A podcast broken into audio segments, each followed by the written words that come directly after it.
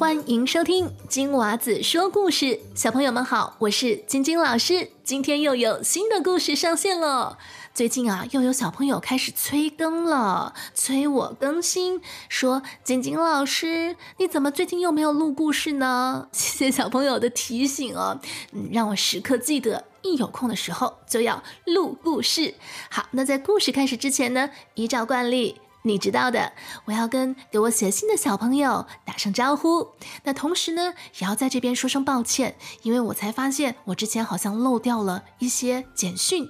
那如果还没有念到你的名字呢，你可以再次写信给我。那如果你是十月份写信给我还没有听到自己名字的话，没有关系，你的来信老师都有收到。我会在每一次节目开始之前跟小朋友打招呼的。好，接下来呢是要跟五月二十号就有留言给我的许瑞彤打声招呼，不知道是家长的名字还是小朋友的名字呢？哦，他在我的脸书上只写了四个大字，就是冰雪奇缘。好的，谢谢许瑞彤老师，收到了。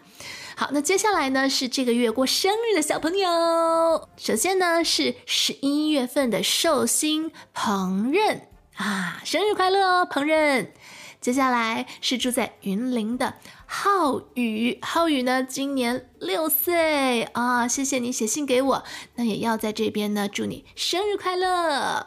我们一起唱生日歌给他们听，好不好？Happy birthday to you, Happy birthday to you, Happy birthday to 彭仁和浩宇，Happy birthday to you，耶！生日快乐！也祝我们所有十一月过生日的小朋友生日快乐。好，接下来呢，我们要来跟小朋友继续打招呼，有来自美国。北加州的小朋友米娅，他五岁哈，然后呢，他住在旧金山湾区，然后呢，平时他会来洛杉矶旅行啊，每隔一段时间会过来 L A，那他非常喜欢我们的节目，Thank you，米娅。接下来是中西南，他想要听艾莲娜公主的故事，谢谢你，中西南。下面我们有 Abby。Abby 是住在澳洲的博斯，Abby 今年五岁了。他说在车上会听晶晶老师的故事，谢谢你。想要听睡美人，诶，睡美人老师有讲过哟，请记得看这一集的叙述栏，老师会把链接放在里面，记得要听哦。Abby 还有一个弟弟叫晨曦，他跟老师点播与彩虹有关的故事，谢谢晨曦老师收到了。那接下来呢？我们有一对姐妹哦，也写信给老师。她们是来自台北的张程程 Anita，她六岁，以及她的妹妹佳佳四岁。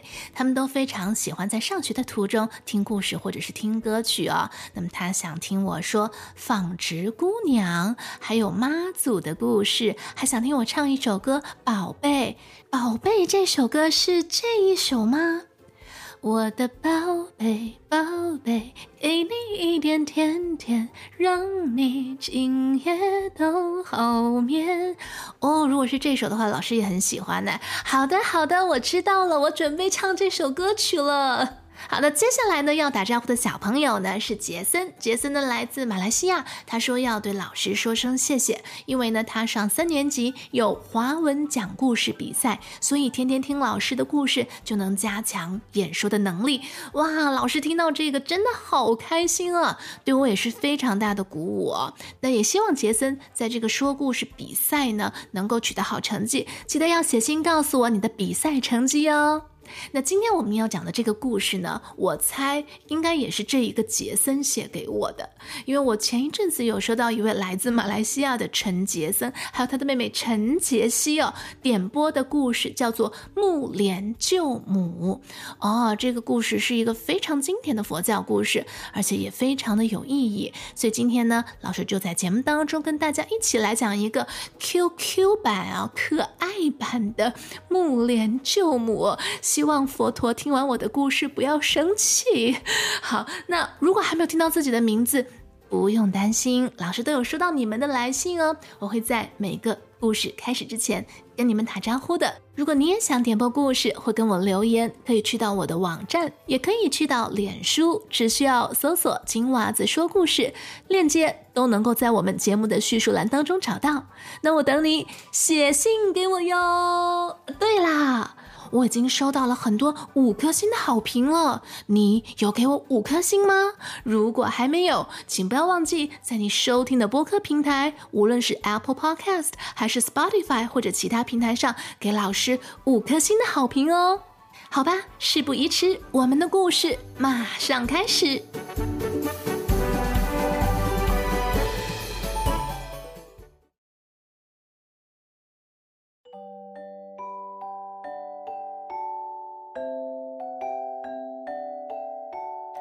久很久以前，在印度有一位木建连尊者。之所以尊称他为尊者，是因为他真的非常棒，也非常厉害。传说他可是佛陀神通第一的弟子呢，也就是具有超强的超能力。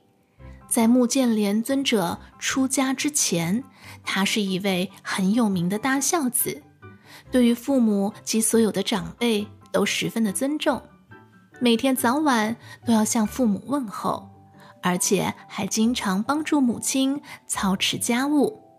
由于穆建莲的母亲有大手大脚粗心的习惯，无论是在做饭的时候还是吃饭的时候，总会洒落很多的食物在地上，所以穆建莲尊者顾及到了母亲的自尊心。都是在母亲离开之后，才悄悄地把掉落的粮食收捡起来。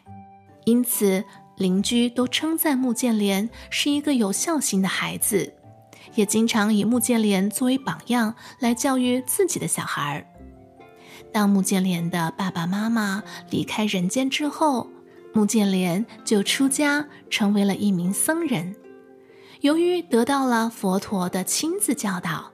以及他自己非常勤奋不断的认真练习及修行，穆建连终于修得了阿罗汉果，成为了佛陀座下神通第一的大弟子。木剑连尊者得到了神通，也就是超级力量之后。他想做的第一件事情，就是希望能够超度已经死去的父母的亡灵，来报答父母啊对自己的养育之恩。木剑连尊者想，母亲在生前做了不少的坏事，浪费了很多的粮食，肯定是去不了天上了。因此，他就用他的超级天眼观看八大地狱，想找到母亲的亡灵。他瞬间移动到了不同的地狱里，发现这些地狱真的很可怕。可是找了好多个地狱，怎么都没有母亲的身影呢？最后，穆建连来到了阿鼻地狱，这里已经是在地下六万里深的地方了。据说住在这里的众生，都是因为在人间做了很多坏事，才会来到这里。目犍连尊者在阿鼻地狱里认真的寻找着，终于发现了有一位很瘦很瘦，都已经皮包骨的恶鬼，长得非常像他的母亲。他仔细的一看，真的就是他的母亲。他的头发很脏很长，脸上也很瘦。他躺在地上，连坐起来的力气也没有了。穆建连尊者立刻去到了母亲身旁，母亲看到了他，泪流满面，非常后悔活着的时候啊做了很多的错事。他恳求穆建连一定要救他出地狱。穆建连看了之后很伤心，于是就用他的超能力变了一碗美味的饭菜。母亲立马抓起饭菜往嘴里送，可是刚刚送到嘴边，那些食物却变成了通红的木炭，烫得穆建莲的母亲一声大叫，连忙缩回了手。奇怪了，这些木炭掉到地上又变回了食物。第二次，穆建莲又变了一碗米饭，递给了母亲。怎么知道？母亲一接过来，就又变成了木炭。这次手被烫得更厉害了。木剑连尊者的母亲不敢再尝试了，只能眼巴巴地看着这碗饭菜，却吃不了。旁边的一些恶鬼受不了食物的诱惑，也过来伸手抓米饭。没想到，他们只要碰到食物，食物就会立即变成木炭，他们被烫得缩回了手。穆建莲看见自己的母亲如此的悲惨，知道即便自己有超能力，也抵不过母亲生前犯的错呀，只好离开了阿鼻地狱，回到了住的地方，向佛陀请救。佛陀非常的仁慈，告诉他如何才能去救变成恶鬼的母亲。他对穆建莲尊者说：“小穆啊。”你知道你的母亲在世的时候都做了哪些不好的事情吗？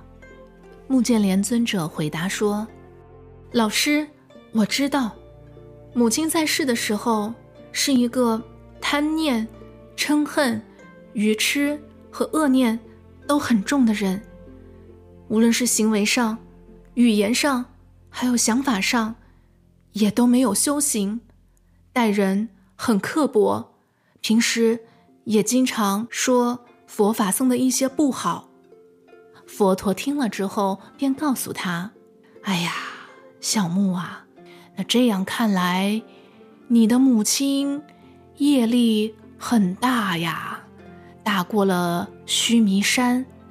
那如果是这样，就一定要仰仗很多很多人的心力和祝福，才能够救他呀。”木剑莲尊者问佛陀：“老师，那我要如何找到这么多这么有福德的人，可以帮着我来救母亲呢？”佛陀告诉他说：“哎，马上就到农历的七月十五了，你看，这个时候这么多的僧众，你的这些师兄弟们也刚好经过了三个月。”结下安居，你看，这就有如三个月的集中培训。在这段时间啊，你的这些师兄弟们都修足了戒定慧，所以他们现在都有进步，福德也很大呀。你只要用最虔诚的心，在农历七月十五来供养大家。结合这么多人的心力为你的母亲祈福，你的母亲就可以脱离恶鬼道了。佛陀还告诉目犍连尊者，这样做不仅能够救自己的母亲脱离地狱，还能够救很多人的父亲母亲。于是，在七月十五的这一天，木建连尊者就以最虔诚的心来供养佛法僧三宝。准备了很多好吃的素食、水果，还有鲜花等等等等。大家也一起帮助他超度回向，不仅帮助了木剑莲尊者的母亲离开地狱，还救了很多其他恶鬼道的众生。木剑莲尊者如此孝顺，令很多人感动，他的故事也流传在人间。而农历七月也是佛教的孝亲报恩月，这个就是木剑连尊者木莲救母的故事。